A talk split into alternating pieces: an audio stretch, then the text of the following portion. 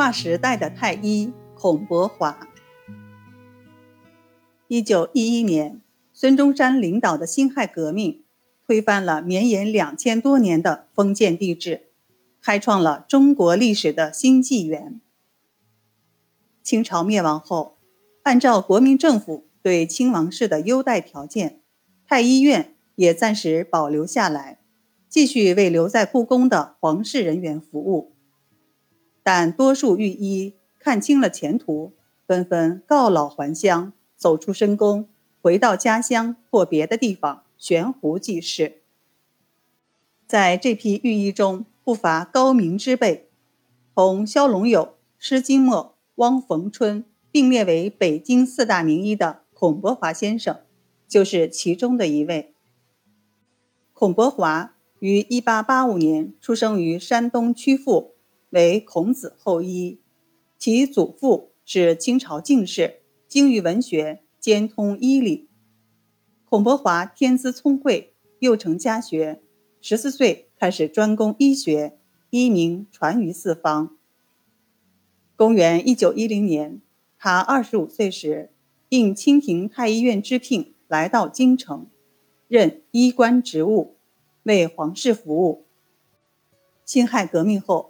孔伯华辞去医官职务，悬壶应诊，疗效卓著，而立之年已经誉满京城。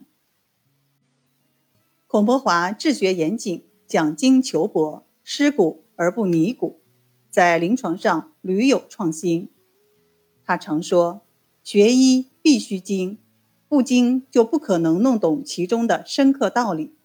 同时要博，学问渊博。”更有助于弄通医学的奥秘。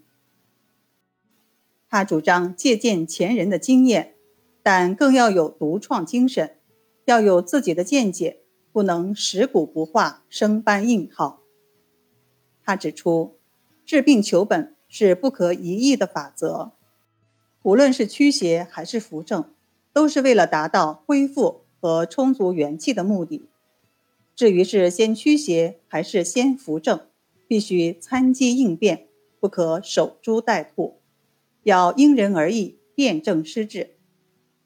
因为生前诊务过忙，孔伯华无暇著书，未能将自己一生的经验加以系统总结，常引以为憾。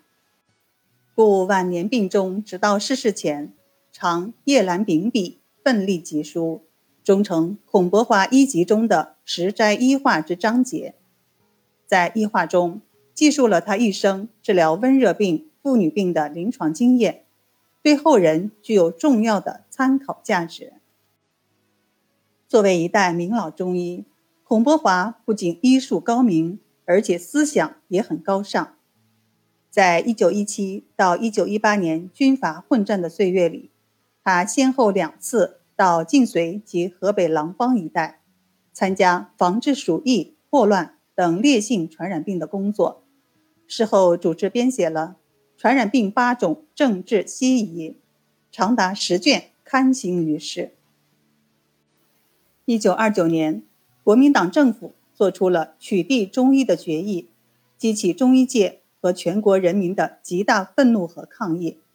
全国中医药团体联合起来，在上海成立了全国医药团体联合会。同国民党政府进行面对面的抗争。当时，孔伯华是华北中医界代表，并被推选为临时大会主席，率领联合赴京请愿团到南京汪精卫国民党政府请愿。面对汪精卫的民族虚无主义态度，孔伯华义正言辞地提出：“你们不信中医，咱们拿治病的效果来说吧。”找十二个病人，你们先挑六个病人用西医治疗，其余六个病人给我用中医治疗。汪精卫同意做对比打类，孔伯华分到了分别患有高烧、咳嗽等症状的六个病人。结果，孔伯华用中医治疗的效果相当好，汪精卫有些服了，初步决定中医不能取缔。后来。汪精卫把自己的朋友介绍到孔伯华跟前看病，也取得了相当满意的效果。这样，终于迫使汪精卫政府撤销了取缔中医的提案。一九三零年，孔伯华与肖龙友合作创办了北国医学院，培养和壮大中医队伍。肖龙友任董事长，孔伯华任院长，聘请了当时第一流的中医专家，如赵希武、王耀宇、赵炳南、吴彩臣、曹锡珍任教。直到一九四四年，先后毕业学生七百余人，分布在全国各地，成为中医界的骨干人才。孔伯华对中医事业的忠诚和贡献，得到了中国共产党和人民政府的尊重和肯定。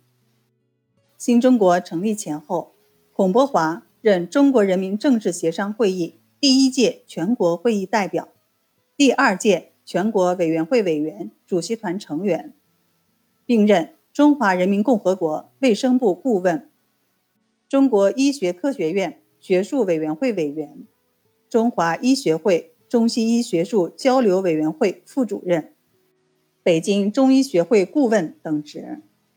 一九五四年十月到一九五五年十二月，还参加了中国中医研究院的筹备工作。在新中国成立后的最初五年，孔伯华一直担负中央领导人的医疗保健任务。他多次受到毛泽东主席的接见，周恩来总理对他非常器重。一九五零年，毛泽东发烧一个多星期，服了西药，打了针，烧不退，就对孔伯华说：“麻烦你给我吃点中药吧。”孔伯华给毛泽东诊了脉。开了药方，让毛泽东吃两到三副，结果毛泽东吃了两副，就让人打电话告诉孔先生，说烧已经退了。周恩来总理曾经当面表扬孔先生说：“孔老不高谈阔论，务求实效，难能可贵。”一九五五年，七十岁的孔伯华在北京逝世。中央成立了治伤委员会，国家领导人彭真主祭。当日，周恩来亲自到孔伯华寓所吊唁，对家属勉励备至。一九八五年十一月二十三日，为孔伯华诞辰一百周年、逝世三十周年纪念日，卫生部和北京市人民政府举行了隆重的纪念大会。